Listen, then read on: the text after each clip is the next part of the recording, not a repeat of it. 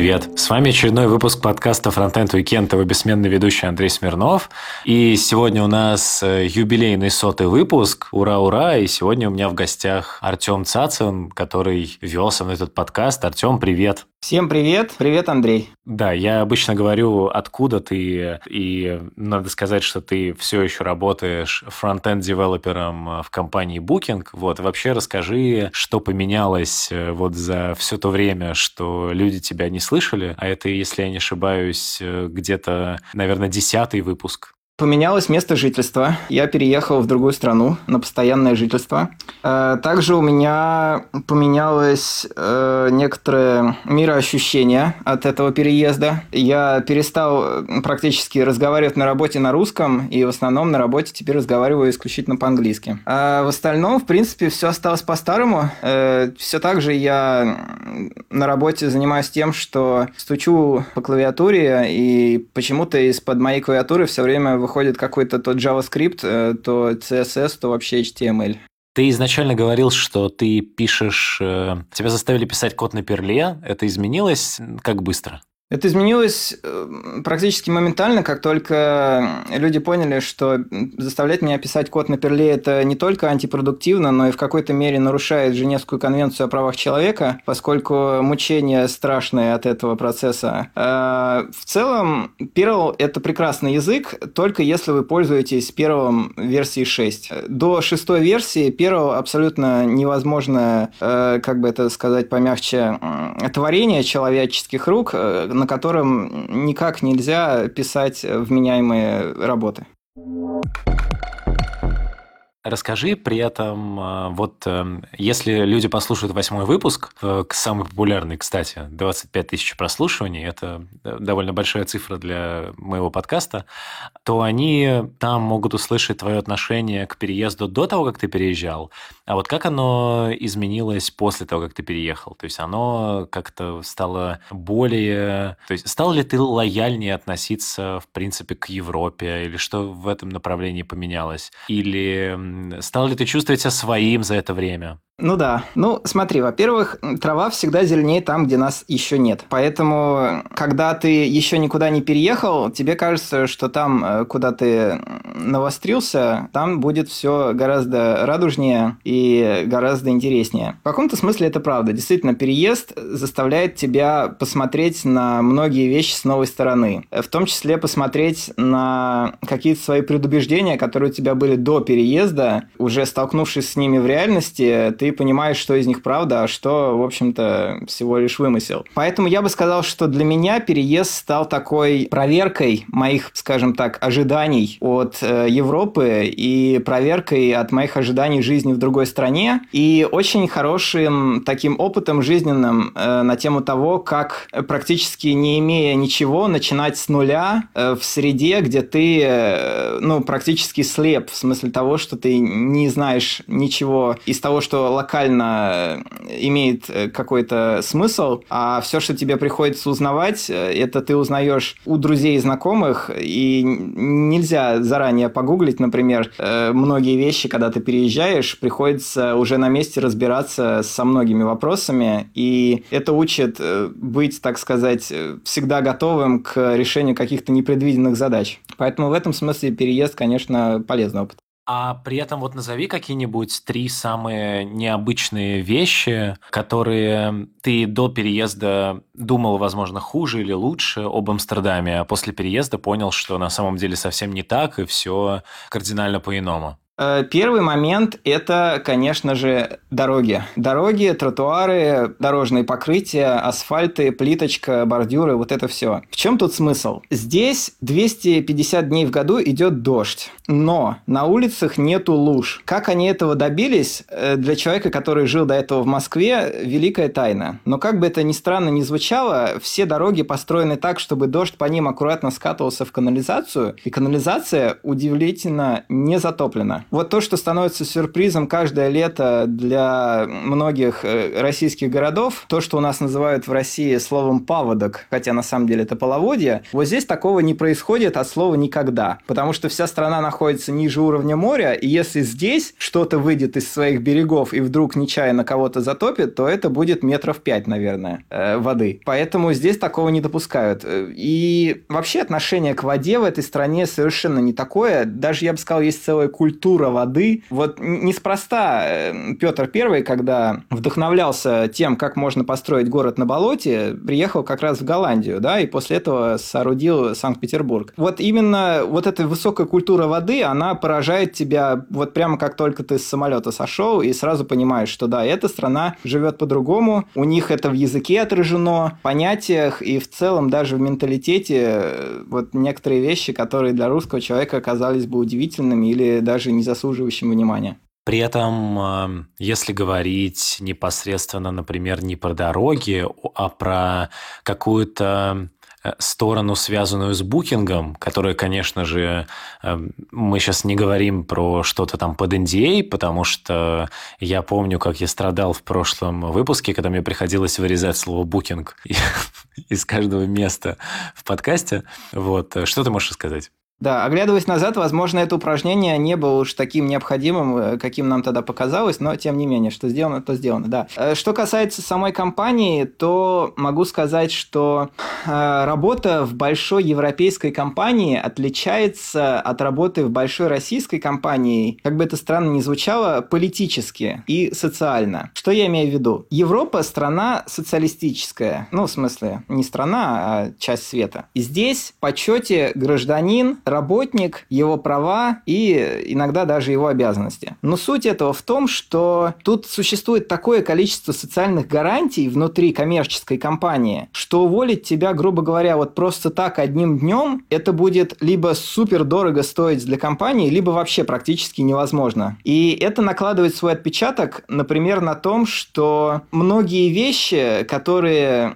вот что называется, как в Америке, вот как в стартапе, да, сели по-быстренькому и сделали, сделали, или же наоборот, которые требуют каких-то, ну, скажем так, какой-то ответственности, взятой на себя, например. Здесь просто ты не увидишь в европейской компании. Здесь, как правило, ответственность пошарена на огромные департаменты, никто никогда тебя ни в чем не обвинит. Э, вместе с тем, как бы происходит вот этот процесс того, что они учатся на своих ошибках, но нет такой культуры, когда тебя за эти ошибки винят, и нет такого страха сделать ошибку внутри компании, как работнику рынку. И вот это было первое и самое важное, что стало для меня таким новым открытием в моем личном опыте, что вот есть компании, где не страшно сделать ошибку не потому, что никто об этом не переживает, а потому что процесс построен так, что ты вот как работник не чувствуешь э, какой-то вины за то, что ты что-то там сломал. Например, на продакшене там что-то не так сделал и так далее и тому подобное. И в этом смысле культура, она в корне отличается от той, которую я испытывал в России, при работе в российских компаниях, когда если ты сломал продакшн, ты потом сидишь и до 12 часов ночи его чинишь. Здесь совершенно не так процесс построен. Насколько я знаю, ты уехал туда, и ты уезжал туда, грубо говоря, фронтенд-разработчиком, и спустя больше, чем два года ты так и остался фронтенд-разработчиком. Понимал ли ты на входе, что в принципе так будет, и думал ли ты о том, что в принципе как бы куда-то еще карьера твоя может пойти, или в целом э, это уже ушло на второй план? Тот факт, что я за два года никак не продвинулся по службе в этой компании, не говорит об этой компании ровным счетом ничего, потому что это было мое собственное, так сказать, решение. Э, здесь фишка в чем? Когда ты переезжаешь в новую страну, в новую среду, тебе нужно адаптироваться не только на работе, но и, так сказать, в быту и в социальном плане. И язык как-то какой-то новый для себя открыть, и многие другие вещи. И поэтому я решил сосредоточить вот эти первые годы, ну вот, которые я здесь провожу, я решил сосредоточить именно на том, чтобы сделать по максимуму комфортной свою жизнь вне работы. А что это значит? Это значит, что на работе я сохраняю свою позицию, которая у меня сейчас есть, на тех э, началах, на которых я ее я вступил в эту должность. То есть я просто доставляю тот продукт, который от меня ждет компания. Складно, хорошо и уверенно работаю, но не рву одеяло на себя, что называется, не пытаюсь каких-то трудовых подвигов совершить или там поразить кого-то э, своим необычайным, э, необычайной выработкой рабочей, а просто сосредоточен на том, чтобы вот сохранять то, что здесь называют э, work-life balance, то есть баланс между жизнью и работой, сохранять его на том э, комфортном для меня уровне, чтобы я мог спокойно заниматься своей личной жизнью, вне рабочей, какими-то хобби-проектами и так далее, и при этом не терять э, в работе в ранге. А ок ли это компании, что ты сидишь и не растешь? Вполне, потому что, во-первых, э, как показывает практика, меня, как ни странно, до сих пор не выгнали из этой компании. Значит, компания, в принципе, довольна э, тем, что происходит, э, и тем, как я в ней работаю. А во-вторых, тут же важно понимать, что я ведь не один там работаю. В компании Booking только в отделе, вот, который занимается технологическими разработками, работает там около 700, по-моему, человек. Это, собственно, разработчиков. Да? Если сложить еще всяких менеджеров и прочих HR, долларов, то получится, наверное, около тысячи или даже полторы. Все эти люди, э, у них у всех разные цели и задачи. То, что существует некоторая такая вот общая организация, в которую они каждый день ходят, э, которая называется Booking, это просто позволяет им каждому преследовать свои цели. Для кого-то действительно важно быстрое продвижение, кто-то хочет э, каких-то высоких карьерных взлетов, да? кто-то хочет каких-то вне рабочих каких-то, может быть, успехов или какой-то славы и популярности популярности там на конференциях, как докладчик и так далее и тому подобное. Для каких-то людей вроде меня вполне ок ходить на работу, что называется, 8 часов свои четко отрабатывать и после этого идти домой, заниматься своими личными делами, там, детьми и так далее, семьями. У каждого свои собственные приоритеты. До тех пор, пока все это устраивает компанию, до тех пор, пока компания зарабатывает деньги на деятельности всех этих людей вместе взятых и делится с ними этими деньгами, я считаю, что, в принципе, все остаются э, при своих и, в общем-то, получают то, на что подписывались. Я видел, что ты относительно недавно начал записывать такую штуку под названием Артем подкаст. Вот и я вспомнил, как, э, в принципе, Артем э, умеет стартовать какие-то прикольные штуки, а потом довольно скоро на них забивать. Как скоро ты забьешь на Артем подкаст? Вот я уже забил. Э, действительно, я, я начал записывать свой подкаст, э, Артем подкаст. Расскажи, о чем он. Да, смысл подкаста э, в чем? Я ужасно э, ленивый человек в том плане, что я не делаю такой замечательной вещи, как записываю свои мысли и потом их перечитываю, то, что многие люди делают. То есть я не веду дневник. Э, зачем нужно вести дневник и почему это полезно? Об этом написано множество, множество статей, но я вкратце скажу, что когда есть возможность посмотреть на свои собственные действия со стороны, так сказать, от третьего лица, лица, может быть, спустя какое-то время, или, может быть, когда тебе другой человек пересказывает твои действия, э, так сказать, прав... дает тебе обратную связь о твоем поведении, э, скорее всего, ты найдешь какие-то возможности для того, чтобы извлечь полезный урок из этого опыта. А если ты не будешь этого делать, то, скорее всего, все, что ты делаешь, оно так и останется как бы твоим опытом от первого лица, и тебе не удастся посмотреть на него со стороны и понять, что же все-таки было сделано тобой правильно, а что, возможно, следует подкорректировать. И ведение дневника очень помогает в этом. Оно помогает, во-первых, сосредоточить и привести в порядок свои мысли, понять э, свои цели в жизни, как-то расписать и, так сказать, сформулировать свои э, и желания и стремления. Поскольку я ненавижу печатать на клавиатуре и вообще писать рукой э, в целом, я решил, что я буду надиктовывать такие аудиозаметки. Но это первая, значит, мысль, которая мне пришла с целью ведения такого аудиодневника. Второй момент, э, когда это еще один интересный, так сказать, результат того, что при переезде за границу необходимо часто бывает поддерживать связь с теми людьми, которые остались э, на родине. Например, э, с родителями или со своими друзьями. И очень часто поддержка такой связи, она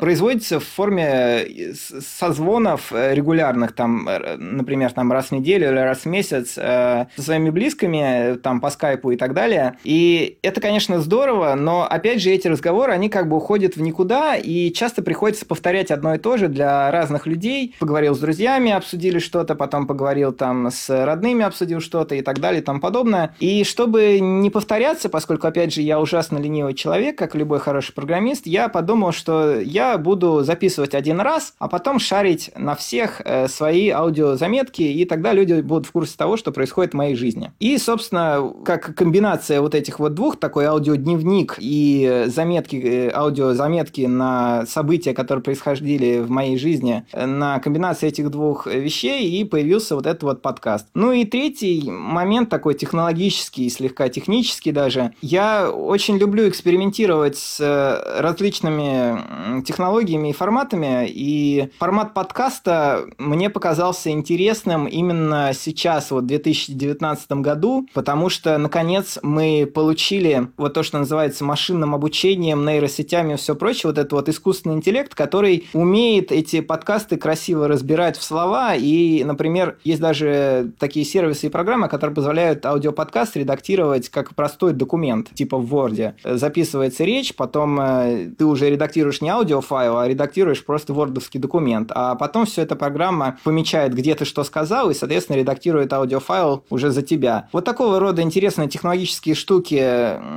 мне, так сказать, э, я люблю играть с ними, и для того, чтобы у меня был какой-то материал, на чем все это можно тренироваться и играть с этими различными технологическими игрушками, вот я решил сделать свой подкаст, где я буду сам и поставщиком контента, и обработчиком, э, и, так сказать, смогу лепить из этой глины все, что мне заблагорассудится. А ты пробовал вот вообще сам эту штуку с редактированием в виде документа? Просто я ее попробовал, и кажется, она очень, ну, она довольно плохо распознает русскую речь, и то, как она это распознает, э, это крайне коряво и неудобно редактировать. Э, я сам эту штуку пока еще не пробовал. Я решил, что вообще это бич всех программистов. Один бич программистов – это не имея ничего построить большую систему, а второй бич программистов это все сделать самому и не использовать никаких сторонних ресурсов. Вот у меня второй очень, очень большой для меня, так сказать, э, является темой. Я очень люблю строить весь стек с нуля, что называется, сам, э, и решил, что в своем подкасте, как в полностью продукте, который я сам произвожу, я буду строить весь стек с нуля, поэтому никаких сторонних продуктов я не использовал, в том числе и вот это инструмент, который ты говоришь. Я его буду делать самостоятельно, потому что, опять же, я твердо убежден, что пока ты не можешь построить что-то, ты не понимаешь до конца, как оно работает. А, соответственно, чтобы понять, как что-то работает, свое сделаешь, и тогда поймешь, какие проблемы оно решает, и с какими проблемами сталкивались авторы, и что возможно, и что невозможно. Поэтому в этом смысле это, опять же, такая тренировочная площадка для меня, как для технолога. То есть ты реально сделаешь э, штуку такую сам, собираешься? Конечно, я собираюсь нечто подобное сделать и кое-что еще гораздо более интересно. А, вопрос был еще про Артем подкаст такой. Э, ты в итоге сам доволен результатом? Ну, то есть, э, доволен ли ты результатом, во-первых? Доволен ли, во-вторых, результатом твои друзья и твои родители? Конечно, все довольны. Я доволен больше всех, э, потому что наконец-то исчезла вот эта проблема дублирования, когда приходилось одну и ту же историю рассказывать всем своим друзьям по очереди. Теперь все знают обо всем сразу и мгновенно. Э, также я доволен э, технологической стороной вопроса. Я уже окунулся так глубоко, как никогда ранее, в такие увлекательные вещи, как аудиоформаты, кодеки для кодирования аудиоформатов, а также дистрибуция подкастов подкастов и файлов через интернет. Это довольно интересные проблемы, и как бы странно это ни звучало, но нерешенные до конца. До сих пор даже вот мы сейчас уже подходим к 2020 году, а до сих пор нормального способа пошарить MP3 эм файлик так, чтобы это было удобно и везде одинаково хорошо воспроизводилось, нет, как ни странно. И поэтому есть определенный технический, что называется, челлендж, э, какой-то вызов, э, который мне не скучно решать в этом поле. Так что я доволен. Да, и каким образом, вот что за челлендж с MP3 файлами ты решаешь чуть поподробнее, и как ты его решил? Э, челлендж очень интересный. Смотри, у нас э, как бы так сложилось, что на этой планете два вида мобильных телефонов. Одни Android, другие айфоны. И фишка в том, что айфоны, которые выпускаются компанией Apple, поддерживают э, MP3 и AAC. Это еще один такой формат, который, собственно, Apple и придумала для кодирования аудио. А андроиды поддерживают MP3 и OGG, например. OGG – это такой свободный формат для кодирования аудио. И так получилось, что техника Apple не умеет играть OG-формат. Во всяком случае, уж в встроенных приложениях подкасты она просто отказывается его играть. И интересный челлендж для меня был в том, как, э, храня на сервере всего лишь один э, формат, э, допустим, OG, отдавать в разные клиенты куда-то MP3, эм а куда-то AAC и так далее и тому подобное. То есть, как на лету переконвертировать файл, как только клиент его запрашивает. Э, вот такого рода проблемы, такие инфраструктурные, я бы сказал. И как ты решил его? Ну, написал простенькую программку, собственно, которая при запросе на веб-сервер MP3 эм файла берет, запускает программу конвертер и на лету конвертируя отдает поток в нужном формате. Проблема эта, как и многие проблемы, она была мною выдумана на ровном месте, потому что все нормальные люди и нормальные подкасты э, предоставляют э, сразу либо два фида, один для одних плееров, другой для других, либо в один э, фид подкаста складывают файлы сразу двух форматов, и проблем такой не испытывают. Мне же это не нравилось решение тем, что получается, что на сервере у тебя хранится два файла разных форматов для разных плееров, либо один MP3, эм но MP3 эм мне не очень нравится, поэтому поэтому я пошел таким странным путем. В общем, по большому счету, я решаю проблему, которую сам придумал, которую у большинства нормальных людей никогда в жизни не возникнет, если они захотят сделать подкаст. Но, опять же, цель моего подкаста именно в том, чтобы поиграться с различными технологиями, чтобы придумать как можно больше интересных э, проблем для решения, с чем я успешно справляюсь.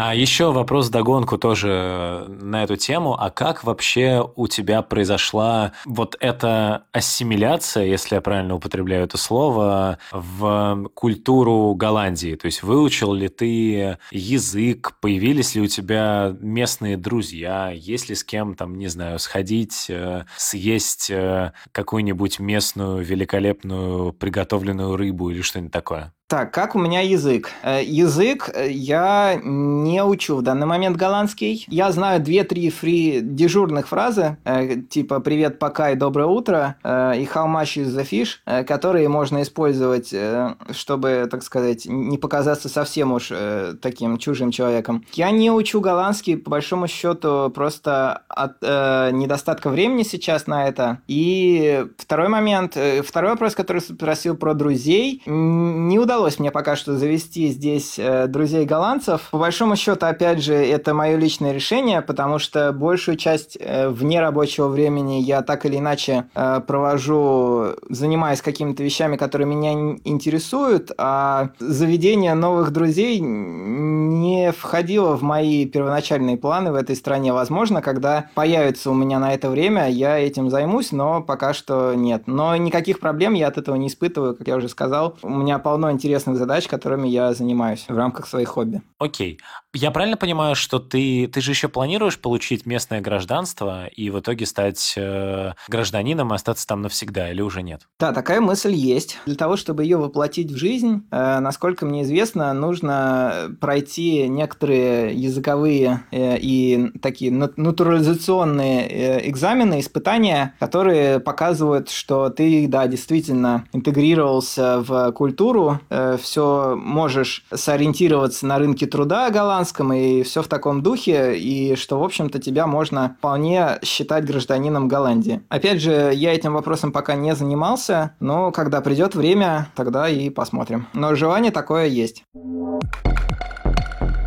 ты как человек, который очень много новых вещей так или иначе пробует в плане технологий, и раз уж у нас фронтенд подкаст изначально был и задумывался таким образом, то вот какой, на твой взгляд, сейчас был бы идеальный стек разработки для вот нового проекта, если бы ты писал его с нуля на фронтенде? Вот, слушай, ну вот, э, например, вот мой, опять же, Артем подкаст, это как раз реальный и пример, который как раз отвечает на твой вопрос. Значит, объясняю, как я строю свой сайт своего подкаста. Используется движок Hugo, это движок для генерации сайтов статических. Э, написан он э, на языке Go от компании Google. И движок это чем хорош? Тем, что ты держишь все содержимое своего сайта сайта в виде markdown файлов, и буквально за 200 миллисекунд э, собирается весь сайт целиком и выкладывается все это куда-то на сервера. Э, соответственно, что на фронтенде? На фронтенде один единственный шаблон, э, темплейт, написанный, опять же, который понимает вот этот вот Hugo движок, написанный на его макроязыке, который, собственно, и представляет весь HTML. HTML э, вбит руками туда, никаких сложных фронтендов фронтенд фреймворков не используется, все только э, серверный рендеринг, так сказать, ну или в случае статического сайта просто простые HTML-странички, которые слинкованы друг с другом. Вот как э, Тим Бернерс-Ли завещал, так я и верстаю. Никаких JS-фреймворков. Э, здесь важно еще понимать, что мой вот этот вот подкаст, его основная цель была это как раз аудиоконтент. И все, что вокруг этого, весь вот этот обвес вот этими XML, RSS, HTML, CSS, CSS, JavaScript какие-то. Вот это все вокруг, это все мишура, которая вокруг, собственно, основного того, что нужно воткнуть в наушники и слушать. Поэтому я хотел уделить этому как можно меньше внимания. Поэтому такой минималистичный, э, можно сказать, дизайн у сайта, и поэтому такой минималистичный э, подход я использовал. Как можно меньше касаться кода, который не имеет никакого отношения к аудиоконтенту, а лишь только позволяет презентовать этот контент, потому что это не цель подкаста. Поэтому мой ответ на на твой вопрос, какой лучший стек, он именно в этом заключается. Зависит от того, какая у вас задача. Если вы хотите своим сайтом поразить э, рекрутера, который ищет очередного дизайнера к себе в компанию, тогда, конечно, советую вам э, развернуться по полной, использовать все возможные анимационные фишки, плюшки, WebGL, все это накрутить поверх React, приправить в Vue.js и все это еще на каком-нибудь serverless э, AWS запустить, запустить, и тогда вас ждет успех э, в плане того, что это будет классический резюме-driven development. Если же вам нужно просто решить какую-то проблему или какую-то задачу, которая не имеет к фронтенду вообще никакого отношения, вот вам просто нужно... Вот есть у вас палатка, которая рыбу продает. Основная задача вашего сайта – это продавать эту рыбу, а не веркать новым JS-фреймворком. Тогда ваш прямой путь и самый правильный, на мой личный взгляд, это отвернуться от всех этих красивостей и заняться тем, что действительно приносит вам деньги. Поэтому лучший стек для того, чтобы стартовать сайт в 2019 году, э, он ведь чем хорош этот год, в котором мы сейчас живем? Тем, что у нас огромный выбор, самый широкий выбор. Когда-то выбора не было, да, когда-то приходилось, если тебе нужен сайт, у тебя был только один способ его сделать. Сейчас же есть огромное количество сделать разные сайты для разных задач. Поэтому лучший стек тот, который подходит к вашей задаче. Я помню, ты мне писал как раз, что ты что-то там изучаешь Go, и Go самый классный язык, и вот уже Артем подкаст написан на Go. Ну, Артем подкаст, конечно, написан на Markdown и на HTML, э, и, и на MP3, эм а на Go, собственно, не Артемом был написан движок, который собирает этот сайт. Просто я его заиспользовал как наиболее вменяемый, наиболее быстрый сейчас на рынке сборщик статических сайтов. Давай поговорим теперь про Frontend Weekend подкаст, раз уж мы обсудили Артем подкаст. Мне интересно, собственно, узнать, что же нам всем нужно делать с нехваткой времени, а именно как редактировать подкасты и, усыпа... и успевать высыпаться при этом. Вот как тебе это удается? Ведь я знаю по своему, так сказать, некотором э, роде подкастерскому опыту, что редактирование сырого звука всегда занимает ровно в два раза больше, чем, собственно, продолжительность звука самого. Вот если записали подкаст на час, значит редактировать минимум два часа будешь. Как ты с этим справляешься? Ну, во-первых, надо сделать э, некую пометку, что в два раза больше ты потратишь времени, если ты еще как бы нормально все умеешь делать. Вот, а как правило, если ты пытаешься вырезать каждую паузу и каждое э, б, м, как я, то ты потратишь в три раза больше времени. Поэтому каждый раз, когда люди слушают полуторачасовой подкаст, они знают, что на самом деле я потратил на его монтирование часов пять. Окей, и как ты с этим живешь? Что ты делаешь для того, чтобы окружающие вокруг тебя не ненавидели тебя за то, сколько времени ты проводишь над аудиоредактором? Можно меньше времени уделять личной жизни? Ладно, нет. Надо несерьезно отвечать, это же несерьезный вопрос. А, не, на самом деле все очень просто. Я, я же всегда работал а, с этим по принципу того, что вот я выделяю целое воскресенье, и в воскресенье вот сколько ты успел потратить времени на что-то, кроме подкаста, столько и потратил, и у тебя как бы выбора другого нет. Поэтому, да, ты берешь, эм, понимаешь, что главное в воскресенье это что-то смонтировать, а в остальном... Ага, это у тебя такой timeboxing получается, классический. Но я не знаю, что такое timeboxing. Timeboxing – это когда ты в своем менеджерском календарике выделяешь э, на какую-то деятельность, не на встречу, а вот именно на деятельность определенный слот такой, и, значит, забиваешь, вот два часа буду разбирать свою почту. Вот это называется timebox. Да, да, все верно. Я просто не знал, что это называется timeboxing, да, я так и делаю, да. Я как э, менеджер так делаю, потому что у меня э, состоит день из э, 10 получасовых встреч и 5 часовых, и если ты не забьешь себе слоты под какие-то действия, которые тебе тебе важно сделать, то ты ничего не сделаешь. Ты будешь просто ходить по встречам, на которые тебя зовут. А тут нужно уметь еще отказываться от каких-то менее важных встреч в пользу того, чтобы сделать что-то важное, что на самом деле тебе нужно сделать. То же самое с подкастом. Я выделял себе, что да, я каждое воскресенье должен уделить какое-то время. И, ну, конечно, в случае с подкастом я не прям в календаре указывал себе, что вот 4,5 часа мне на подкаст, но в голове у меня этот таймбокс э, выделен был, да. А ты монтируешь? Я не, нет, я не монтирую, и это было еще одно, еще одно такое мое техническое достижение в моем личном подкасте в том, чтобы э, записывать его одним куском. Я для этого сделал две вещи. Во-первых, я отказался от редактирования полностью, то есть вот как э, фильмы вот одним кадром делаю, так я делаю свой подкаст э, одной, так сказать, записью. Нажал рек, проговорил, нажал стоп, и оно автоматически пошло сразу заливаться, конвертироваться и так далее и тому подобное. А второй момент я использую, поскольку я человек настолько ленивый, что мне лень даже в шоу-нотах размечать э, тайм-коды ставить, то есть размечать, в какой момент времени в подкасте я на какую тему говорю, я решил эту проблему аннигилировать э, полностью, и у меня так, один подкаст, одна тема, все. То есть я один выпуск посвящаю только одной теме, поэтому никакие тайм-коды не нужны, никакое редактирование не нужно. Тема подкаста, она же заголовок подкаста, заголовок, оно же и тема,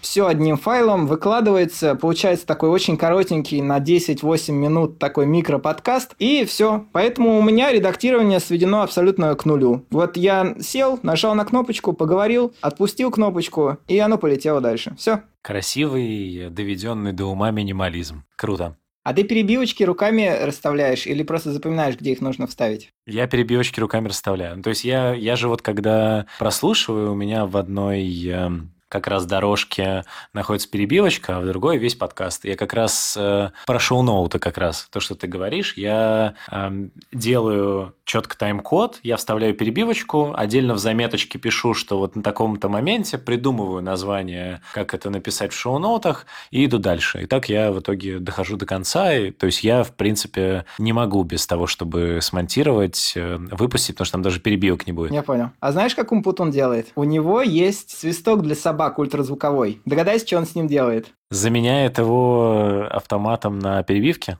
Да, потому что ультразвук не слышно слушателям, но видно в аудиопрограмме. И когда ему нужно, он просто чмок на кнопочку нажимает на своем свистке, она ему дзинь, и все, и программа понимает, что вот, вот в этот момент был кат. Круто. Но это, слушай, это нужно сколько выпусков у Радио GS? Это там же... Ой, какого Радио У Радио Т. У Радио Т, да. Сколько там выпусков? Тысяча? Я думаю, что к тысячному выпуску я бы догадался. Хотя я не уверен.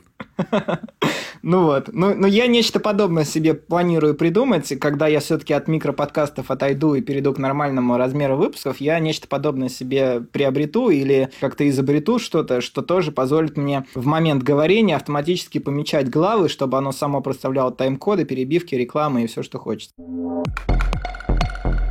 Следующий вопрос, который я хотел тебе как подкастер подкастеру задать, это э, на какой же самый козырный микрофон нужно, так сказать, вещать на свою аудиторию? Вот, допустим, есть у меня 10 долларов купонов на Алиэкспресс, и вот хочу я заказать себе самый подкастерский микрофон. Что мне сделать? Да, по поводу микрофона. Э, я как раз хотел сказать, что вот мы с тобой записывали, получается, первый, э, самые первые выпуски. Вот мы записывали на этого, на Пушистика, на на самый э, маленький, да, на Zoom H1. И он в целом него довольно неплохо справлялся, хотя он э, действительно и стоит, э, ну, совсем там маленьких количества денег, но все еще не 10 долларов, насколько я помню. Все равно больше. Вот, при этом я столько разных видел подкастеров, и все пишут на настолько разное оборудование, что советовать что-то довольно сложно, но я видел, что многие подкастеры пишут на Yeti, на такую штуку. Вот, она пишет как бы вокруг все, и можно для, например, каких-то групповых подкастов ее использовать. Вот, но она тоже стоит э, неплохо так, мне кажется, прилично, прилично она Я стоит. понял. Мой вопрос как раз в этом и заключался, что есть ли вообще какой-то смысл заморачиваться вот над этим всем аудиофильским оборудованием, приобретать какие-то специальные подкастерские микрофоны, если твой контент достаточно хорош? Может быть, можно просто на э, обычный встроенный в MacBook микрофон писать и ни о чем не задумываться, задумываться, и все равно контент, так сказать, даст тебе популярность и регулярность, и все, что тебе хочется от подкаста, потому что, э, как бы, в конце концов-то мы же здесь пишем не, не пытаясь завоевать каких-то звукорежиссерских наград, мы просто вещаем определенное содержание на определенную аудиторию, и, может быть, аудитории не так уж и важно, на какое именно оборудование записан звук, если его можно слушать, ну, если оно совсем уж не отвратительного качества, то, может быть, и зачем заморачиваться? Да, вот ты правильно правильную фразу сказал, если не совсем отвратительного качества. То есть мне кажется, что есть какой-то нижний предел, вот ниже которого человеку слушать будет некомфортно. То есть если, например, э, там, не знаю, прям какие-нибудь скрипы непонятно через слово и так далее, и э, прям слушать неприятно, человек слушать не будет. Если при этом какой-то нижний предел э, слушиваемости этого всего, нет такого слова, конечно, но все же, есть, то все нормально. Я думаю, уже можно слушать, и на самом деле можно не заморачиваться заморачиваться. Это как, это как с рэпом. То есть рэп э, сейчас записывают на самые простые микрофоны за 500 рублей. Я думаю, что подкасты тоже можно записывать на микрофоны за 500 рублей и абсолютно не париться вплоть до того момента, как э, ты уже такой, к тебе пришла популярность, и люди... То есть вот, тут, тут важно, в какой-то момент люди могут спросить, если ты записываешься на совсем хрень, они могут спросить, ну смотри, я там тебе доначу денег, э, я хочу, чтобы твой подкаст развивался. Ну, купи уже ты нормальный микрофон. И вот тогда уже нужно действительно брать и покупать этот нормальный микрофон. Какой бы он ни был, для разных нужд разное. Ну да, ну то есть основная, основной посыл как бы молодым и желающим начать подкасты в том, что не парьтесь, э, записывайте на 10-долларовый микрофон все, что вам э, хочется, а потом, когда вы обретете некоторую коммерческий успех и популярность на Патреоне, тогда уже сможете потратить деньги первым делом на качество звука, правильно? Да, абсолютно правильно. Как раз про коммерческий успех. Артем, как ты думаешь, есть ли он на Frontend Weekend а? Я думаю, что да. И я многие статьи на эту тему перечитал. Значит, как... Э, ну, статьи характера «Как заработать на подкасте». И есть два больших лагеря. Первый – это такой классический advertisement-based, э, то есть поддержка с помощью рекламы. На мой взгляд, это удивительно неэффективно, потому что рекламным спонсорам обычно интересны суперкрупные и популярные подкасты, у которых и так особенных проблем уже нет. А людям, которые только-только начинают начинают, у которых там 200-300, дай бог, подписчиков, им, конечно, никакой рекламный э, контракт не светит от крупной компании, и даже от некрупной тоже. Поэтому э, наличие спонсоров у подкаста, как правило, означает наличие каких-то вот частных слушателей, которые там на Патреоне и на прочих площадках просто заносят небольшую денежку, которая является неким таким, скорее больше даже моральным, чем материальным э, бустом к автору подкаста. И второй лагерь, значит, как заработать на подкасте, говорит о том, что подкасты нужно делать, э, ну, грубо говоря, промо-подкасты, джинсу и различные ивенты освещать, и тогда, мол, подкаст ждет коммерческий успех, соответственно, за деньги, да, то есть хотите, чтобы мы у вас на конференции осветили в нашем супер крутом подкасте голосами ведущих вашу конференцию, ну, заплатите нам немножко, мы приедем и про вас расскажем. Что-то в таком духе. А твой опыт что говорит об этом важном материальном вопросе? Не, ну мой опыт говорит о том, что я за 100 выпусков так и не дошел до того, чтобы нормально как-то это все замонетизировать. И меня это до определенного момента крайне расстраивало. Сейчас, наверное, расстраивает в меньшей степени, потому что я не знаю, не хочу скатываться к рекламированию вакансий, с которыми мне, ко мне приходят регулярно. Вот хочу именно, не знаю, мне кажется, что реклама вот какая-то такая простецкая, она и за какие-то мелкие деньги, она того не стоит. Вот поэтому я в это не, в, не вкатываюсь, и в итоге, ну, вот я тебе помню рассказывал, и, по-моему, в интервью кому-то тоже я рассказывал, что самые крупные... Мне там один раз принесли донат, э, который был неким символическим, символической платой за то, что человек после моего подкаста пришел к человеку, который у меня был в подкасте, на работу, сославшись на мой подкаст. Это была такая как бы плата за рекомендацию. Да, я вот ты сейчас начал рассказывать про донаты со стороны коммерческих организаций, и мне это напомнило ситуацию, которая сейчас происходит э, в движении э, открытого кода в open source сообществе. Там ведь сейчас ровно то же самое происходит. Э, ведь с появлением кнопкой, кнопки спонсор на гитхабе проблема спонсирования это не решилась. Если посмотреть на тот же Patreon, на топ проектов, э, а, я имею в виду проекты, которые разрабатывают что-то такое программное, э, посмотреть на топ, кто больше всех там получает, ты сразу найдешь там того же Эвана, который в Vue.js сидит, пилит. И почему, почему так получается? Потому что все крупные, популярные, так называемые open source проекты, они имеют в спонсорах корпоративных э, игроков. Там Facebook, э, Red Hat и так далее и тому подобное. То есть, если ты хочешь стать... Сейчас немножко в сторону open source шаг, а потом к подкасту вернусь. Если ты хочешь стать популярным open source все, что тебе нужно сделать, это заручиться коммерческой поддержкой какой-то крупной организации, у которой без твоего open source бизнеса не будет, или которым твой open source значительно упрощает все. Вот если тебя Amazon или Google спонсирует, то можешь быть уверен, что твой open source, там какая-нибудь база данных будет супер успешной. У нее будет много звездочек и так далее и тому подобное. Если у тебя какой-то, не знаю, очередная замена грепа на расте написанная, которая никому не нужна, то,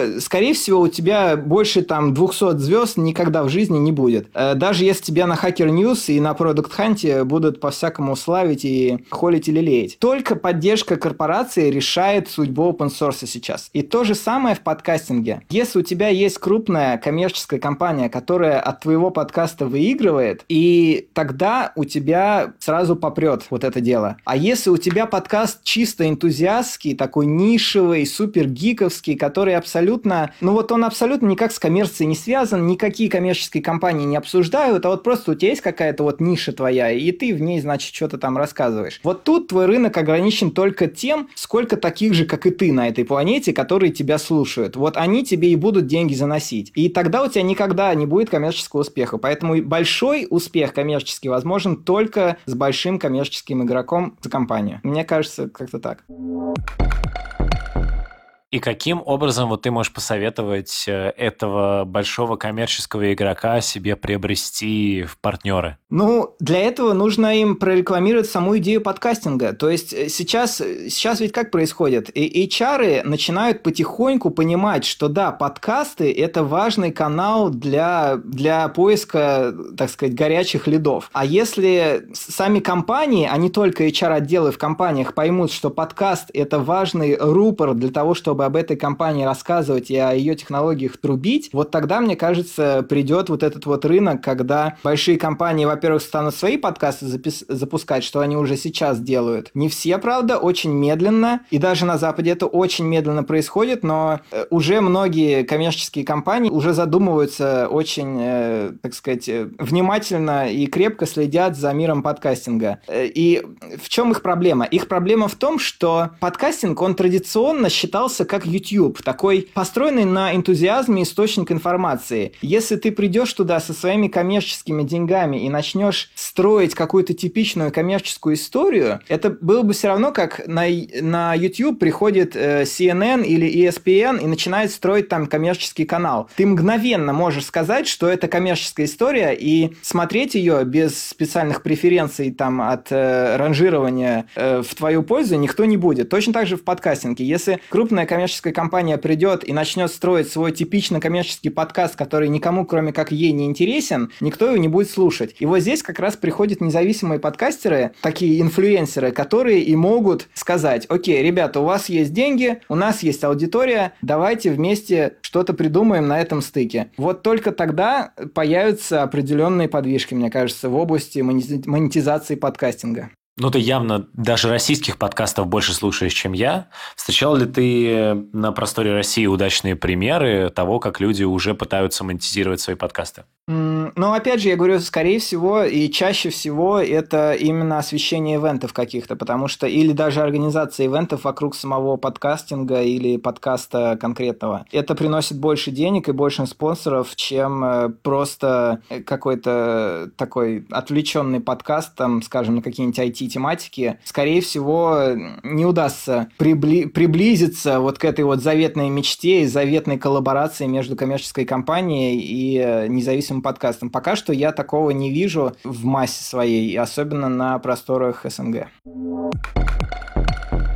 Следующий вопрос. Э, важный вопрос, который мы с тобой должны были уже давно обсудить, но, к сожалению, он как-то все время ускользал из э, а, адженды этого подкаста. Сколько же все-таки было выпито смузи при прослушивании этого замечательного фронтенд подкаста? И вопрос мой больше не про этот замечательный напиток, а про то, насколько все-таки вот это ощущение того, что слушатели э, подкаста про фронтенд должны быть вот этими самыми карикатурными хипстерами, которые, значит, значит, на последнем макбуке с неудобной клавиатурой и тачбаром пьют смузи и что-то там на реакте пишут, насколько это близко к той реальности, к тем реальным людям, которые нас сейчас слушают, и вот как, по твоему мнению, подходит ли вот эта вот смузи тематика вся людям, которые на самом деле слушают и интересуются фронтендом? А я думаю, на самом деле, вот прям совсем не подходит. И мне показалось вот за то время, что я записывал, что как раз аудитория, э, в основном, которая этот подкаст стала слушать, это как раз аудитория ребят, которые либо хотят попасть во фронтенд, но еще не попали, либо которые только недавно попали во фронтенд, и им вот прям интересно увидеть какие-то истории успеха. Поэтому мне кажется, что эти люди смузи вообще не пьют, и я смузи не пью. И здесь здесь, мне кажется, мы с нашей аудиторией совпадаем. Не знаю, Артем, может, ты вдруг пьешь смузи, но я сомневаюсь. Нет, конечно, я смузи уже давно не пью. Еще на четвертом выпуске подкаста Frontend Weekend я перестал пить смузи, поэтому я считаю, что этот вопрос мы можем закрыть. Э, нет, ну на самом деле я бы вопрос закрывал, да, но вот да, хотелось бы добавить, что аудитория вот была примерно, кажется, такая. Я на самом деле буду очень рад, если люди прокомментируют и скажут, что нет, я там тим лид сеньора, я слушаю твой подкаст, вот, но Основная аудитория, мне кажется, да, те, которые вот недавно попали во фронтенд или только попадают, и вот как-то им хочется вот это послушать. Я никогда не забуду, как э, очень классная история, которая прям меня вдохновила, даже можно сказать, к тому, чтобы вернуться к подкасту. Это я на одной э, какой-то фронтендерской дизайнерской тусовке, вот, я встретил э, молодого человека, который ко мне подошел и сказал, что он э, реально буквально там полгода назад э, работал чуть ли не в шахте в Новокузнецке, и слушал мой подкаст, и вот спустя там какое-то количество времени он добился своей цели, он переехал в Москву, он работает там в какой-то заказной разработке, он счастлив, вот, а там спустя буквально минуту подходит э, его жена и говорит, да, действительно, он постоянно слушал твои подкасты, мы в машине их слушали, вот, у тебя очень красивый голос. Я такой, господи, и я даже не понимал, это какая-то сценка передо мной разыгрывается специально, или это действительно правда, настолько мне было это приятно слышать. Нужно было сразу же хватать этих людей, снимать рекламный ролик Frontend Weekend. Как он изменяет жизни людей к лучшему. На самом деле я этих людей знаю, то есть я с ними познакомился, и если нужно будет снять э, рекламный ролик Frontend Weekend, то я думаю, что я к ним обязательно обращусь. Прекрасно. Я очень рад, что начинания, которые мы с тобой вместе начинали и которые ты продолжаешь э, сквозь эти годы, приносят людям э, не только какое-то развлечение, но и ощутимые перемены в их жизни к лучшему. И я считаю, что ради этого стоит продолжать э, записывать новые выпуски и стоит бороться за новых подписчиков и новых слушателей.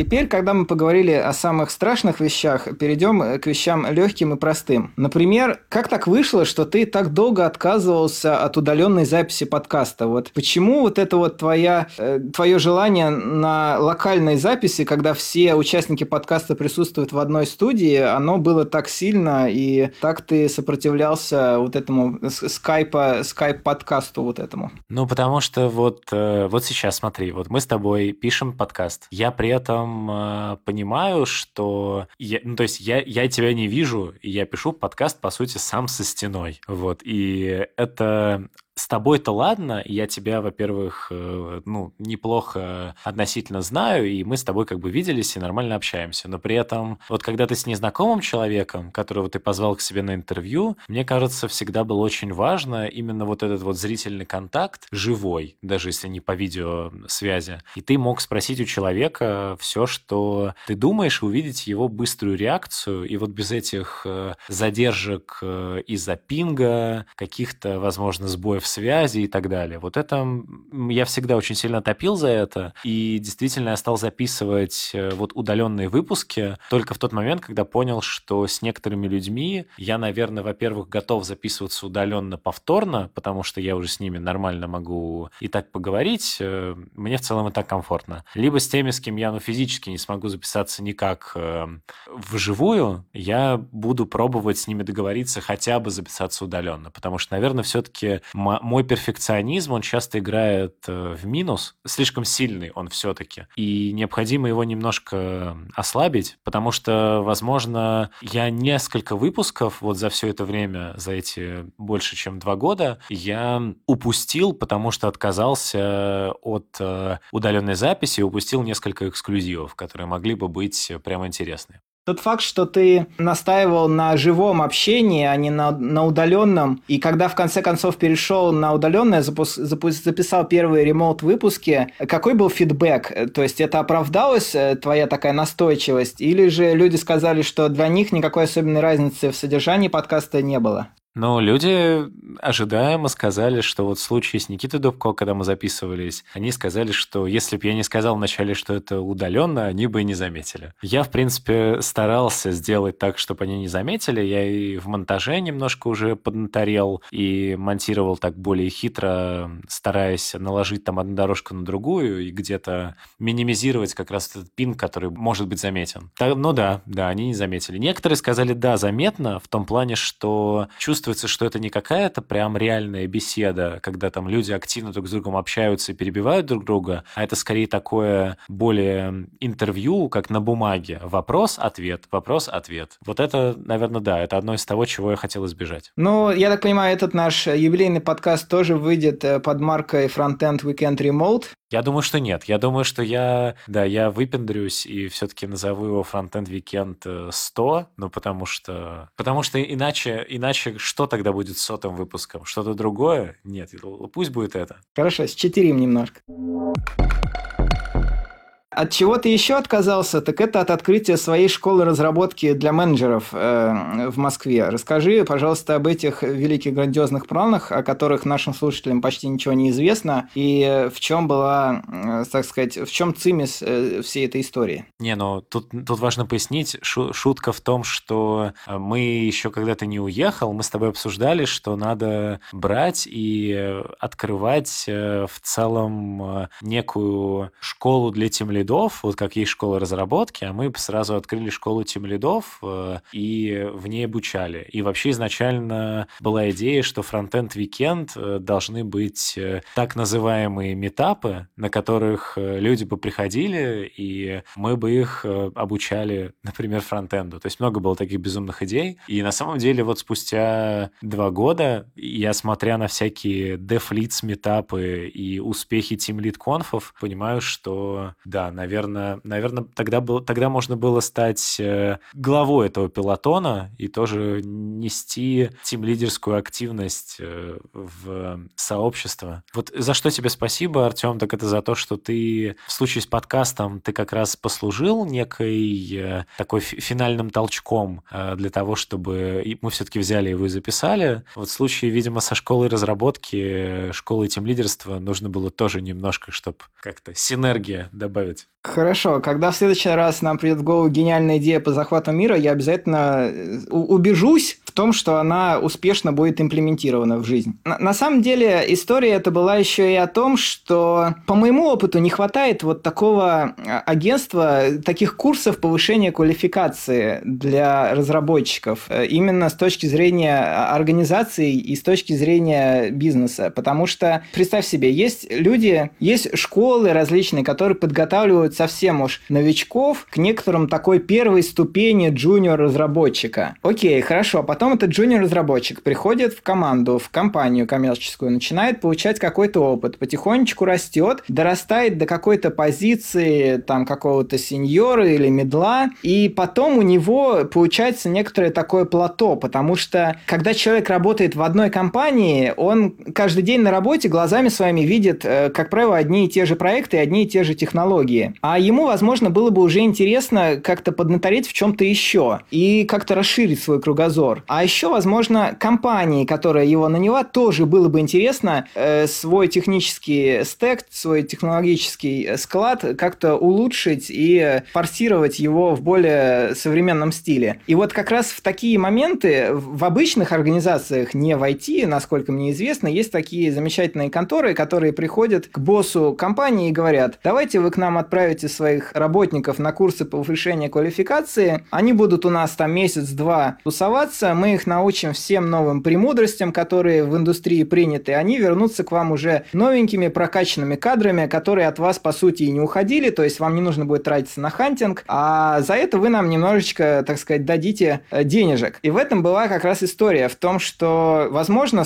смысл есть запустить нечто подобное для разработчиков, которые уже доросли до медлов, но которым э, не хватает такого свежего взгляда и свежего э, материала для работы внутри компании. Возможно, имеет смысл предоставить им такую школу повышения квалификации, вернувшись с которой они уже смогут э, с новыми силами э, брать, так сказать, бразды в своих рабочих проектах и поднимать их на новый уровень. Ну да, и можно было, по сути, сделать таким образом, чтобы э, мы, например, в этой школе составляли для людей план развития, например, на выходе. И они примерно, во-первых, приходя к нам, четко знали, что вот мы улучшили их в этом, в этом, в этом. А плюс мы еще им говорили, что смотрите, а дальше на самом деле вам вот этого на работе не расскажут, но вы можете сами для себя идти туда-туда, туда-то, и это вам даст то-то, то-то, то-то. Ну да, потому что сейчас классическим э, таким паттерном в такой ситуации для медла это сменить компанию. То есть хочешь э, получить новый опыт, а на текущей работе как бы уже особенных технологических перспектив нету. Просто люди обычно меняют компанию на соседнюю, и там получают уже какие-то для себя новые вещи открывают. Что с точки зрения работодателя,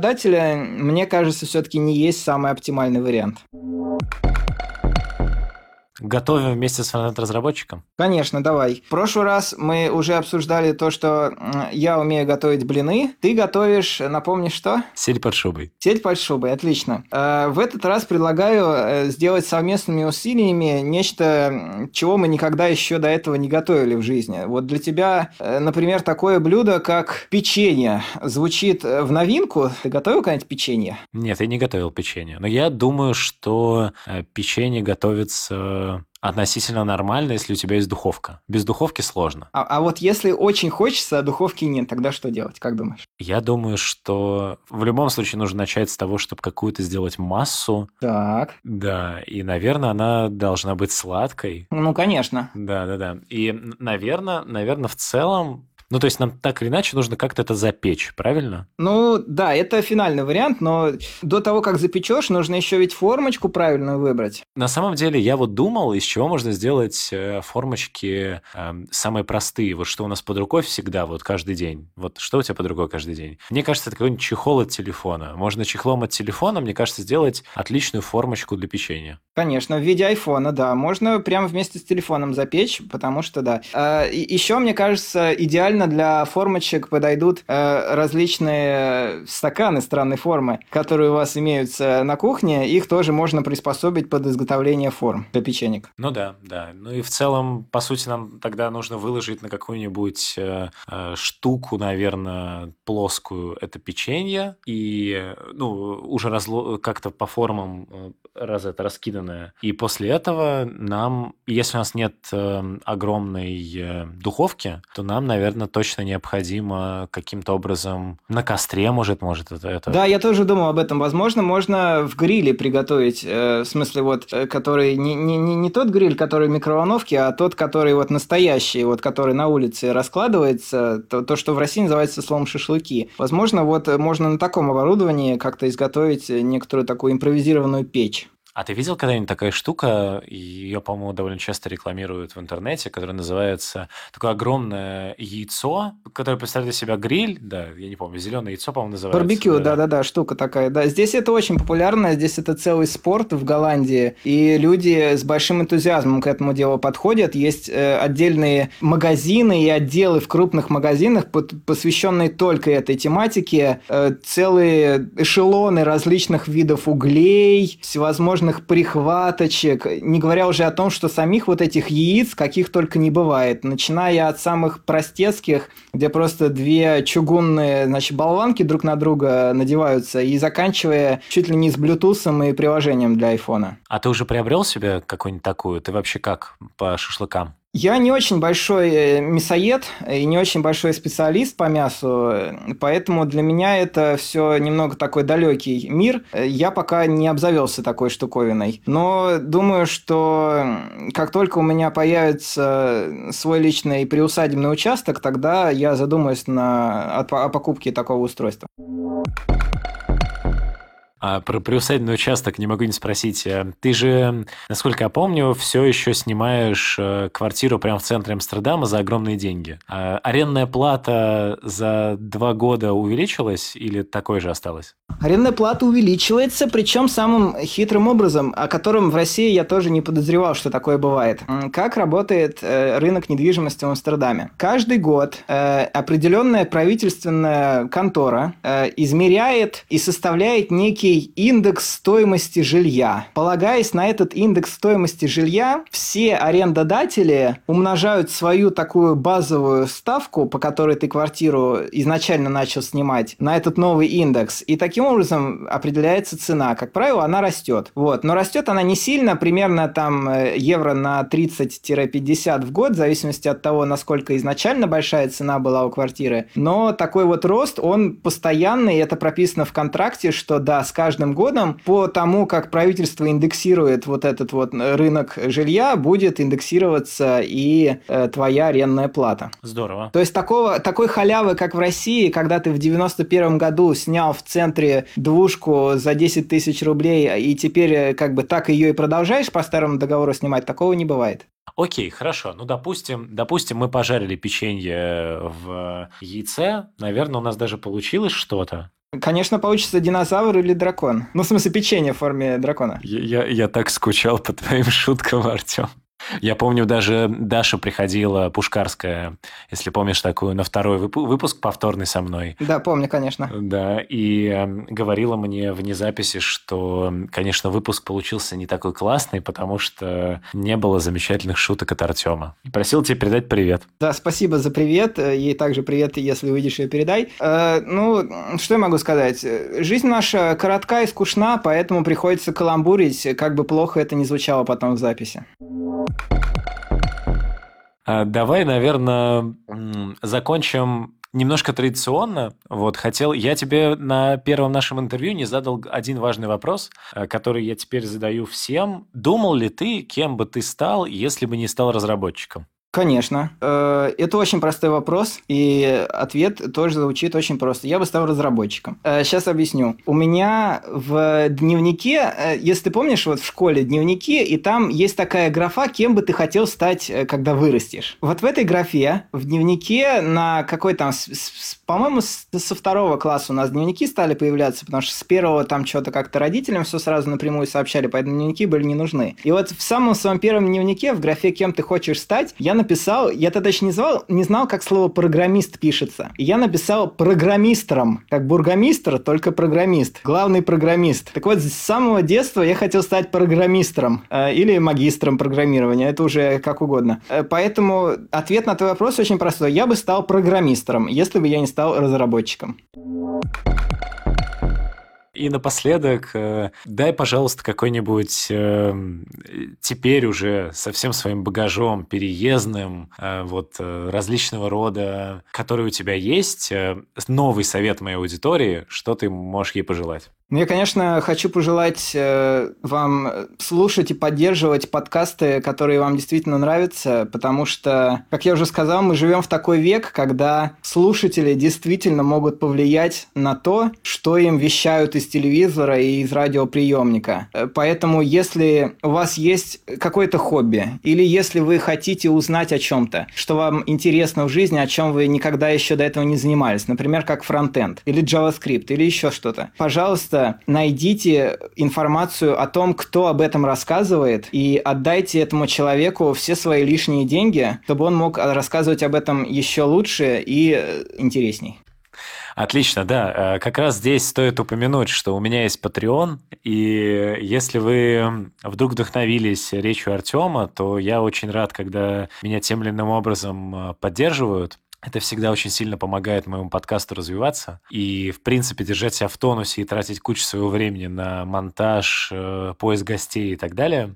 Кстати, Артем, как ты думаешь, сколько у меня сейчас подписчиков на Патреоне? Я думаю, что не меньше 20 тысяч, столько же, сколько у тебя прослушиваний. На самом деле нет, их где-то 10, сколько я помню. Вот. Но каждого из этих 10 человек я мог бы при встрече обнять и сказать им огромное спасибо. Это очень здорово, что вы у меня есть. Вот. А напоследок, во-первых, хотелось бы поблагодарить э, Артем, тебя, за то, что ты в, в этом балагане решил принять участие. Очень круто. Спасибо тебе большое тебе. Спасибо за то, что пригласил меня. Да, а также хотелось бы сказать вам, что обязательно подписывайтесь на данный подкаст в SoundCloud, в iTunes, в YouTube. Вступайте во все наши социальные сети, которые вы знаете. Мы продолжаем показывать человеческую сторону фронтенда и не только. 100 выпусков прошло, еще 100 на очереди. Идем дальше, надеюсь, только к лучшему. А, спасибо большое. Услышимся через пару недель. Пока-пока. Всем пока. Спасибо, что слушали.